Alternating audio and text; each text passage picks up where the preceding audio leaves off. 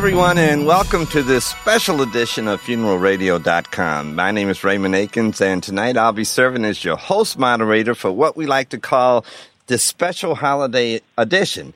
Uh, the goal of the show, of course, is to feature and to introduce to our listeners some of the personalities who host their own channels on our website.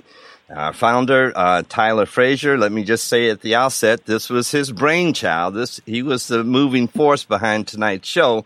But uh, I think, in a way, it makes perfect sense for uh, to our listeners. We want to introduce or expose you to uh, some of the many contributors who are um, present on the site from time to time. And as you get to know them, uh, perhaps you will take the time out and, and follow them more so in the future. So uh, we'll begin the segment by first going around the table, uh, introducing everyone who is uh, present. Dianne, I had your name first on my list, and if you'd like to maybe uh, give us a brief intro about yourself, and after we've gone around the table, we'll get into an interchange of uh, Q and A.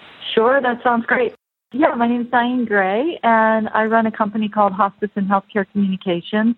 But I didn't get here overnight, like a lot of people. Um, my life was turned upside down by the loss, in my case, the loss of my son. Uh, my son Austin died nine years ago when he was 14 years old following a long-term illness um, which was a rare neurodegenerative brain disorder. So Austin died slowly, you know, little by little, uh, from the age of four turning five, and died eventually at age 14. Uh, from there, I've always been a journalist and a writer, and um, you know, so I ran the book division of a publishing company, and eventually started my own communications company within the end of life and palliative care space. So I'm a a journalist, a, a speaker, an author, and um, producing films, uh, documentary on end of life care. Um, my whole my show is transformed by grief.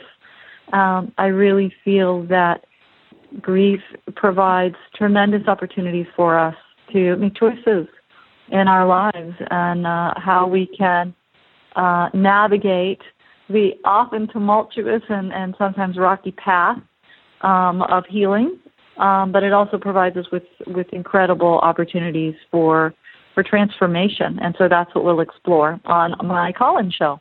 Okay, very good. Joe, are you there? I am the founder of the Green Burial Council, and I've been working on the fringe of funeral service for about 15 years. And I, um, I'm really interested in working in this space where death has an opportunity to connect with life. And I think that's really what drew me to the idea of green burial. Um, I think a lot of our conventions over the last century or so have alienated us from death and, and, and impeded it from being able to connect with life. And nature teaches us that they're intended to go together and, and do so quite well. And I think there's a lot of solace that comes from knowing that death can indeed connect with life. And green burial does that in some ways very nominally, but I think it's very powerful um, psychologically and spiritually as a result, and environmentally. Um, and so uh, I've been trying to, I guess, engage the public in a conversation about how we can make sure that our end of life rituals do everything uh, they can to help us um, honor the dead and heal the living and invite in the divine on our terms. That's excellent. Very well said. Uh, Dan, are you there? I am. Dan, uh, tell everybody about yourself uh, it, for whatever few out there who haven't heard of you by now. Well, Ray, one of the benefits of being a uh, media whore is hopefully uh, I've done my job well enough that people uh, have learned my name. Most people get confused on the different things that we do, and therefore the Dan Isard show on funeral radio is intended to give a smattering of these different aspects. My job in life uh, and the last 30 years applying that to funeral service is to take common business practices that exist in every aspect of the business world and translate it to the funeral professionals and cemetery professionals so that way they can operate their businesses a little bit better. And I do that by my own rants as well as my uh, opportunity to interview other people that I think get it and need to put their voice out there for the funeral home managers and operators and cemeterians to make sure they can improve their business practices. Okay, very good. Uh, Coleen. Hi, Ray. Tell us about yourself. Thanks, Ray. I represent the four legged side of our business tonight, and I represent all those family members that happen to come with a little bit of fur and and four legs and a and a tail. So I I bring that part to it. My uh, my radio show that I've got coming up next year, Coffee with Coleen, actually is going to be a show that's going to focus on the side of loss that uh, a lot of people may call a disenfranchised grief. It's a, a loss of a family member that uh, there's a portion of our society that may not recognize the pet as a family member, and so therefore our families out there that are having the death and experiencing the death of a precious little pet may not know where to turn or or may not know where to go when when they need some help in in the final arrangements of their friends. And you know it's it's been an interesting uh ride here for me if you will as the founder of the first standalone pet funeral home in the country. To see in the past 12 years where not only our profession, but to see also where the pet parents have come in the things that they want to do to honor their pets and the and the grief that they experience and the how how they they want the help and they need the help. I mean, gosh, let's face it, we've got uh, we've got families out there that the nuclear family has changed from what it was 5, 10, 15, 20 years ago. And uh, a lot of times the only thing that people have are their pets. And Yes. so we want to bring that side to to the the the shows here. And and again in coffee with Coleen it's going to be various segments on how to help families and and the things that are going on in in pet loss and in in pet death care and all the way even into things that are happening in final arrangements for crying out loud. The average pet trust right now is twenty five thousand dollars.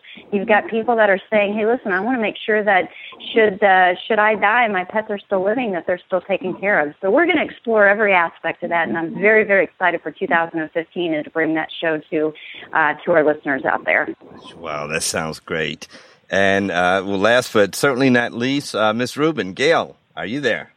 I am here. Yes. Yes. Gail Rubin, the doyen of death.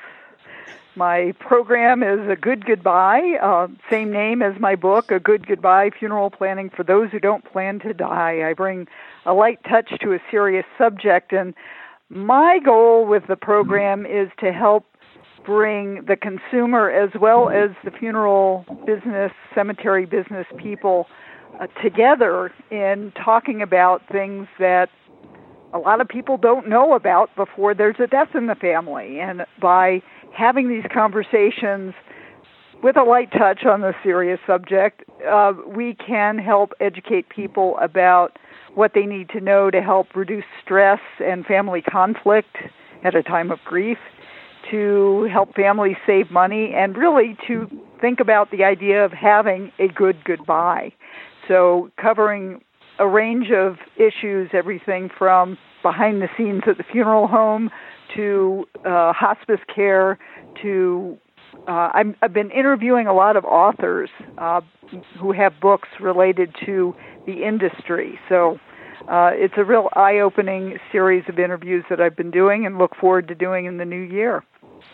Uh, well, Gail, I've uh, I've been on your uh, website. I've uh, scanned some of the shows you've done in the past, and boy, do you cover uh, uh, a wide range of subjects as relates to death care. And let me say right off the bat, it, it's awfully good knowing you as well as the others on the the panel tonight. Uh, a little bit about myself, and then we're going to get to uh, Mr. Fraser Tyler, and let's let's hear his his little story. But you know, I'm the I'm the son of a funeral director. Uh, I'm married into a family of funeral providers. Uh, at a very early age, uh, I remember my dad coming to me and saying, "You know, son, I you know love it if you follow my footsteps in this business."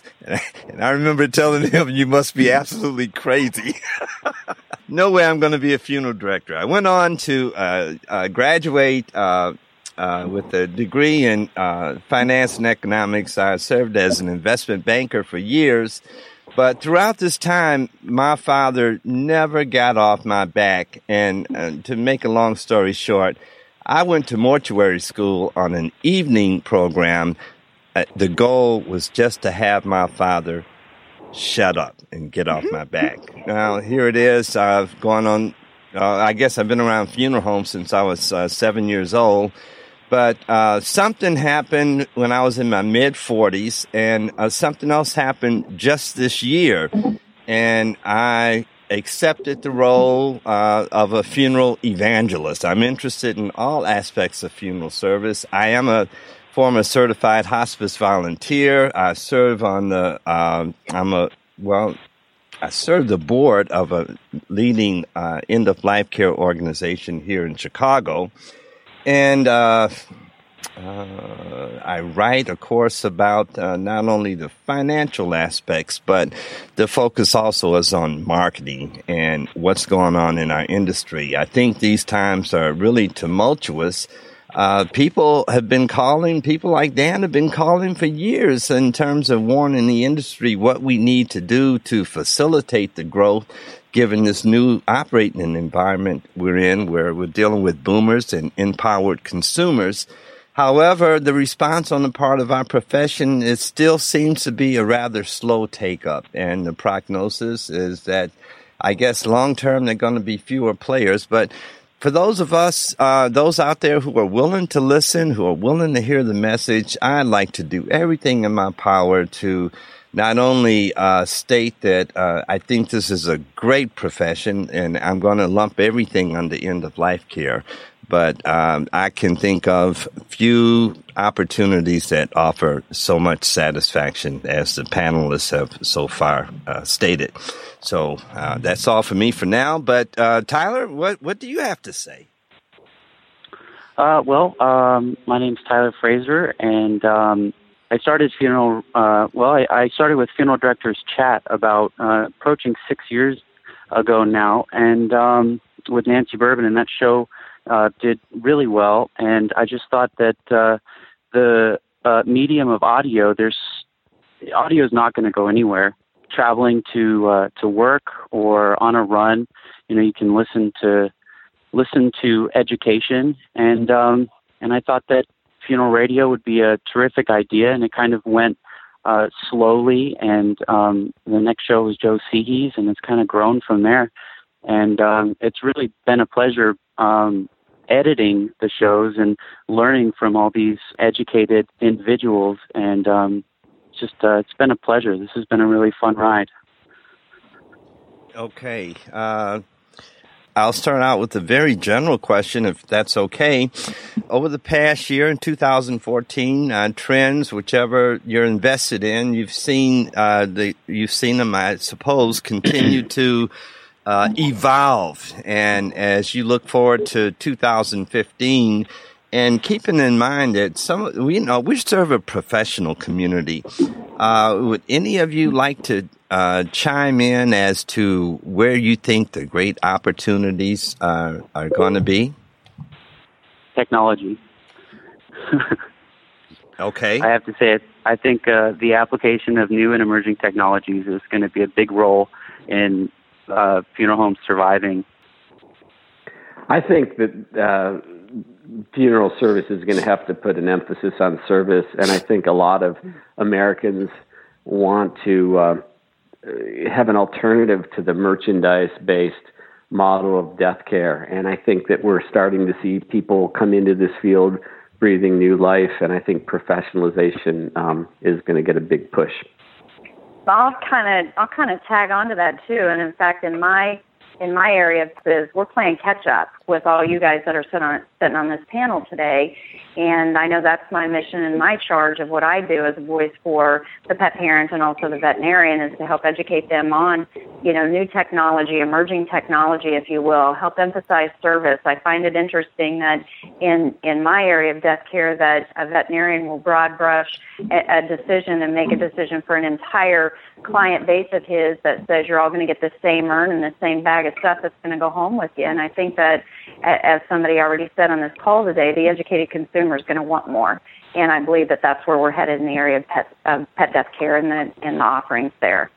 Any anyone who's ever had a pet, uh, you know, I know how close they could come. As matter of fact, my last two pets. If I just made just add this tack on this note, I resolved never to own a pet again because the loss was so was so traumatic and devastating. But that was many years ago, and I'm seeing almost on a regular basis news about people wanting to offer uh, some kind of a tribute or uh, proper, um, you know, disposing of their of their pet. And I get sad when I hear people say that lost a pet X amount of years ago, and I just won't go through it again. I think that that, that is a, test, a, a testament to how many, how much services have come, and how many places now give pet parents a, a safe place to go to grieve and to mourn and to do what they need to do to to honor the life shared. Much like all the words that we say with everybody else sitting on this panel, the words that we say when it comes to to our human family members, our skin family members, if you will.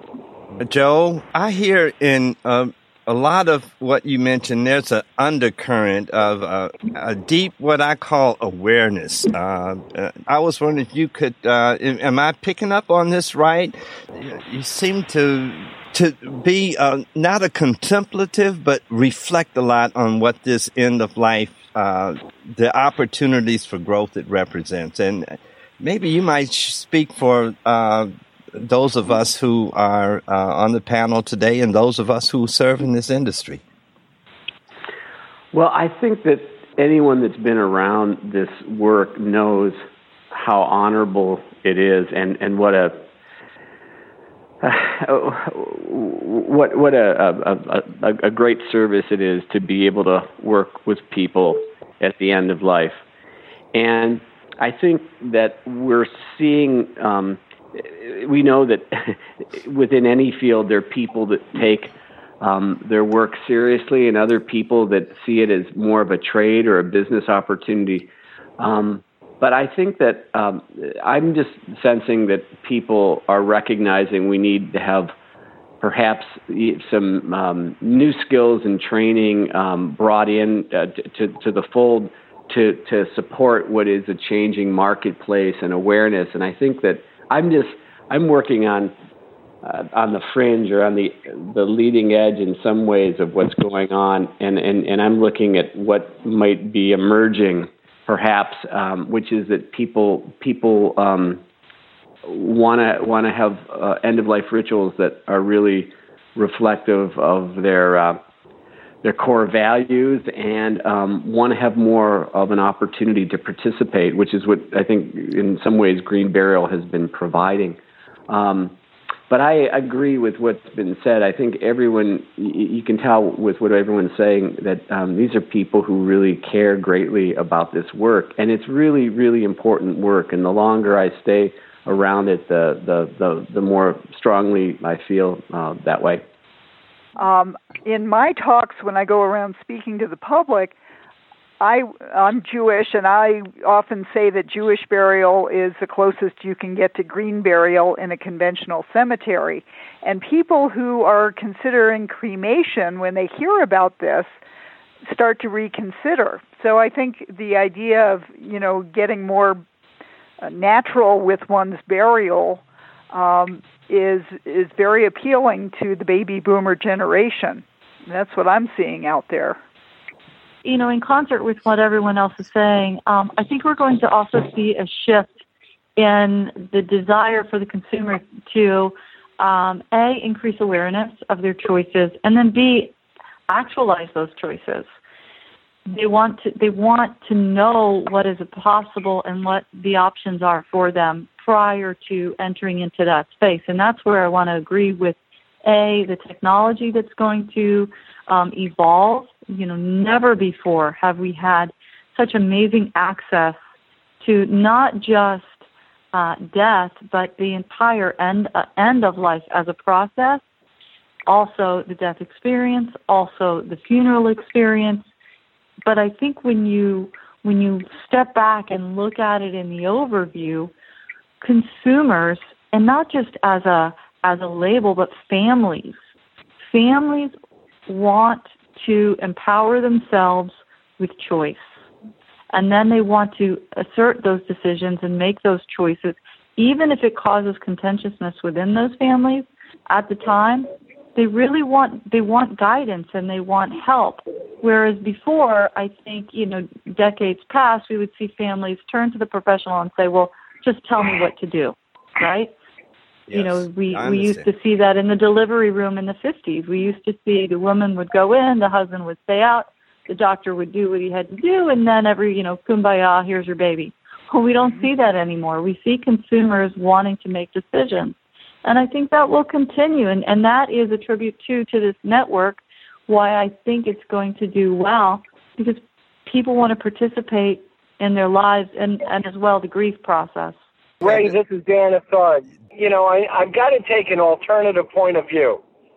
The the problem is that everyone's answer and aspirations, desires, uh, are absolutely wonderful, uh, but but I think that they are not grounded in the reality. Uh, the the problem is that consumers are going to get the choices that funeral directors educate them to, and funeral directors under the current model of who we are hiring and how we are training them and how we are licensing them it is a model that was created a hundred years ago. The the methodology of death today, almost 79% of all deaths occur in people over age 65.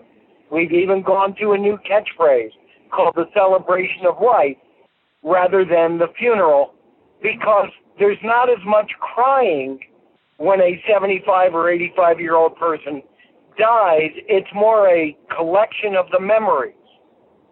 So when we deal with the current funeral director who's educated on embalming a body, when cremation is more than 40% of the utilization of all funerals today, we're dealing with educating, hiring, and training the wrong people to do all the things that uh, Gail, Dianne, Coleen, Joe, and, and Tyler have all said.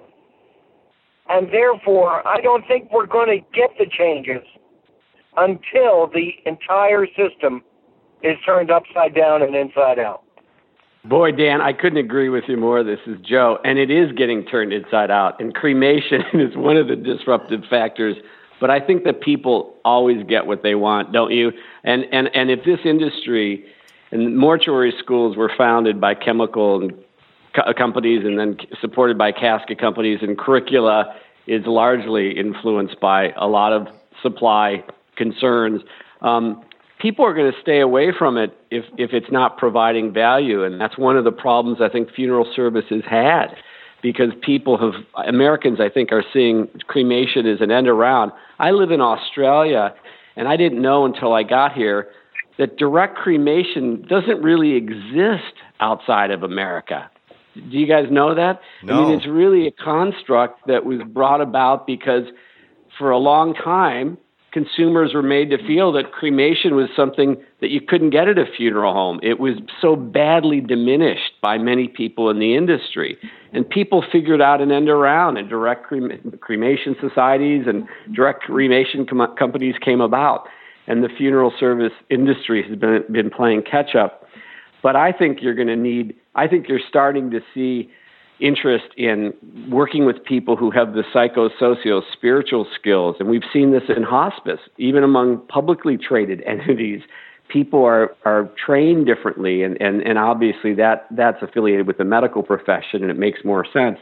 But there have been you know Im- impediments to professionalizing this field that a lot of us understand. Um, there was a recent doctoral dissertation written about that. And um, I think that you know it's not going to happen overnight, but I think I think it will happen, and and, and things will be upended eventually. I, I can't see how the status quo is going to be able to maintain itself.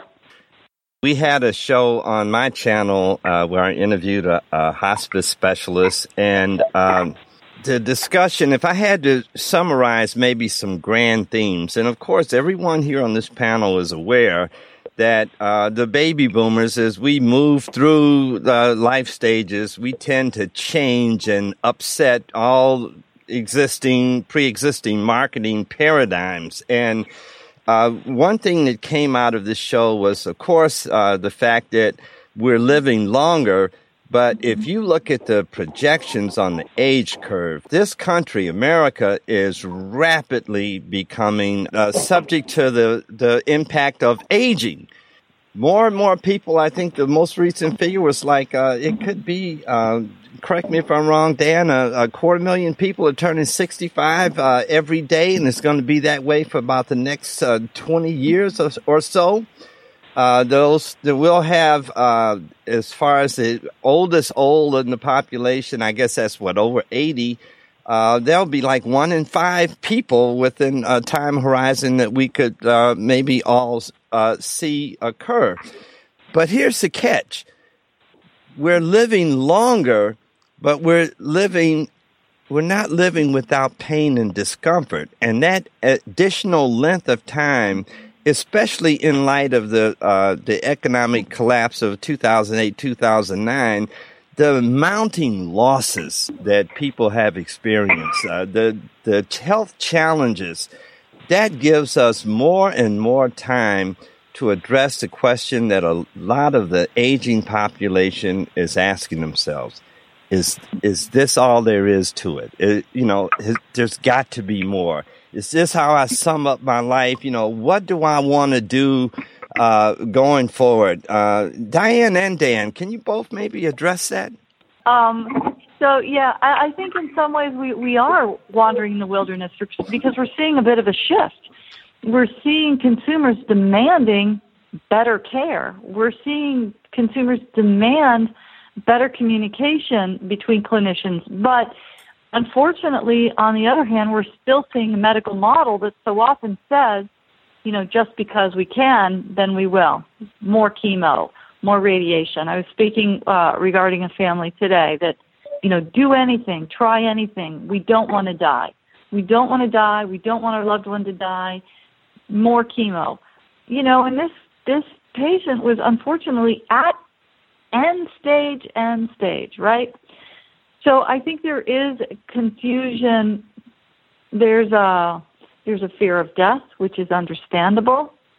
Uh, I do have hope, versus I know some others do not. I think we're going to see a shift in the next, you know, decade or two when we we start to uh, see millions and millions, 76 million people entering the end of life process as either care uh, caregivers or patients. Yes. Right we're, going to have to start demanding uh, some transparency and, and improved communication.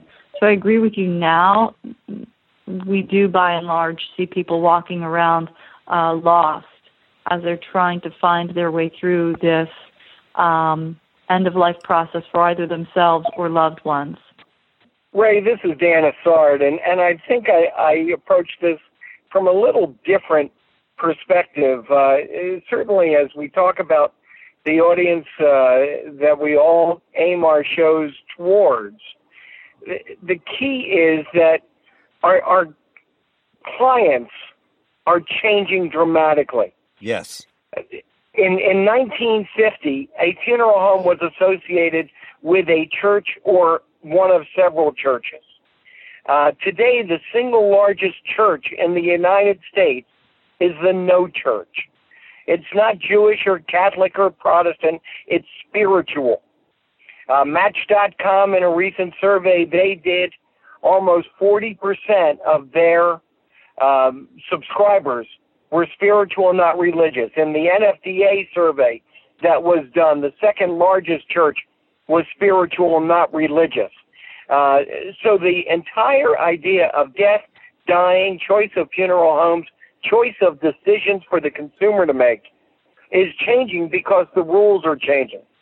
The baby boomers that in the 1960s and 70s banned the draft, changed colleges, took a president out of office, burned their bras and their draft cards. Today, they're saying we're going to die on our own terms. And the funeral home, if it's going to be a viable commercial mediator of this process, that funeral home's going to have to change as well. Okay. Uh, it doesn't appear, uh, I'm going to play devil's advocate, as though they're, the funeral directors are getting this message. Uh, if so, you might see change in their in their marketing approach. Uh, why is it you think that that they're such slow adapters, even in the face of declining volumes and shifts in the product mix? Uh, why do they hold on to life rafts that aren't serving them at all in the long run? The last piece of technology funeral service adapted universally was gravity.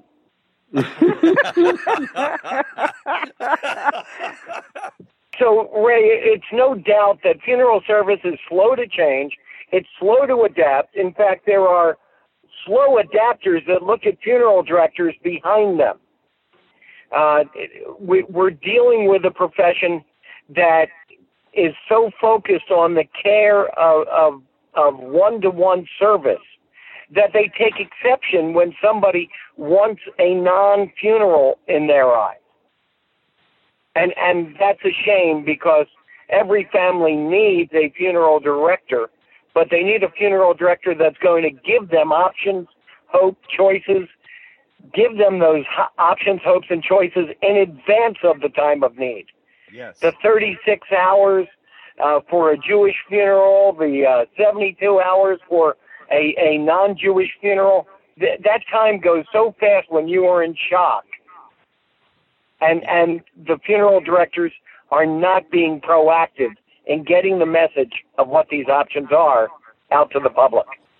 Tyler, if uh, I'd like to ask you a question, uh, you're at the uh, level where you probably are aware of the input of uh, everyone who you you edit our material. Uh, from the comments you're hearing tonight, does this give you any guidance as to where we might go with the show? Uh, uh, there are not very many products out there like what it is that you offer. Uh, clearly, we've got to improve our penetration. Uh, but have you gotten any sense for how we might best go forward in uh, New Year? Well, I think continuing to produce the excellent content that we're producing is a big part of it. Um, listenership is consistently rising. Um, some new things that are in the pipeline. We'll be having a, a, mobile application to listen to our shows in the future. So um, that'll be just a nice uh, program that you can download and hit play uh, on on your favorite show. Um, so that'll ease the access. Um, and then also CEUs. I'll, I'll be focusing on um, offering testing for CEUs for state and funeral organizations so that we can um, add some additional value to being a listener at funeral radio. Okay. Anyone else have any ideas they'd like to contribute? Ray, this is Dan Isard. I would like just to uh, offer on behalf of uh, my colleagues on this program that, uh, especially with this being the Christmas season, uh, I think Tyler, uh, since he has beat the drum so effectively for funeral radio, uh, his stage name should now be the little drummer boy. you know, I, I didn't mention also that I am a um, uh, certified funeral celebrant. I've yet to lead uh, my own service. My market is primarily the African American community. And, you know, Dan, when you mentioned re- religiosity versus spirituality, uh, perhaps the African American market uh, and Hispanics to a certain extent is the last bastion of uh, maybe diehard uh, religionists. Uh, but clearly there are shifts going on. But I want to say this, and Dianne, you might understand, uh, as a the training to become a celebrant, what it taught me was to help construct the narrative. And what I do now, I operate um, our funerals. I, I, we've had a, a, pretty nice year. We're doing all right, but clearly, uh, my impact, I felt myself more effective in terms of my ability to help a family bring out uh, what appears to be operating at a deeper level. And, and what I, I want to suggest that there's a kind of a superficial level that I think we all operate where we skim across the surface of life. Sometimes we let other people define what our story is without any effort to go into and really explore what the loss of a of an individual meant. And in many cases, you know, they, they you could say, you know, that that darn uncle, he was not he was no good, he was a drunk.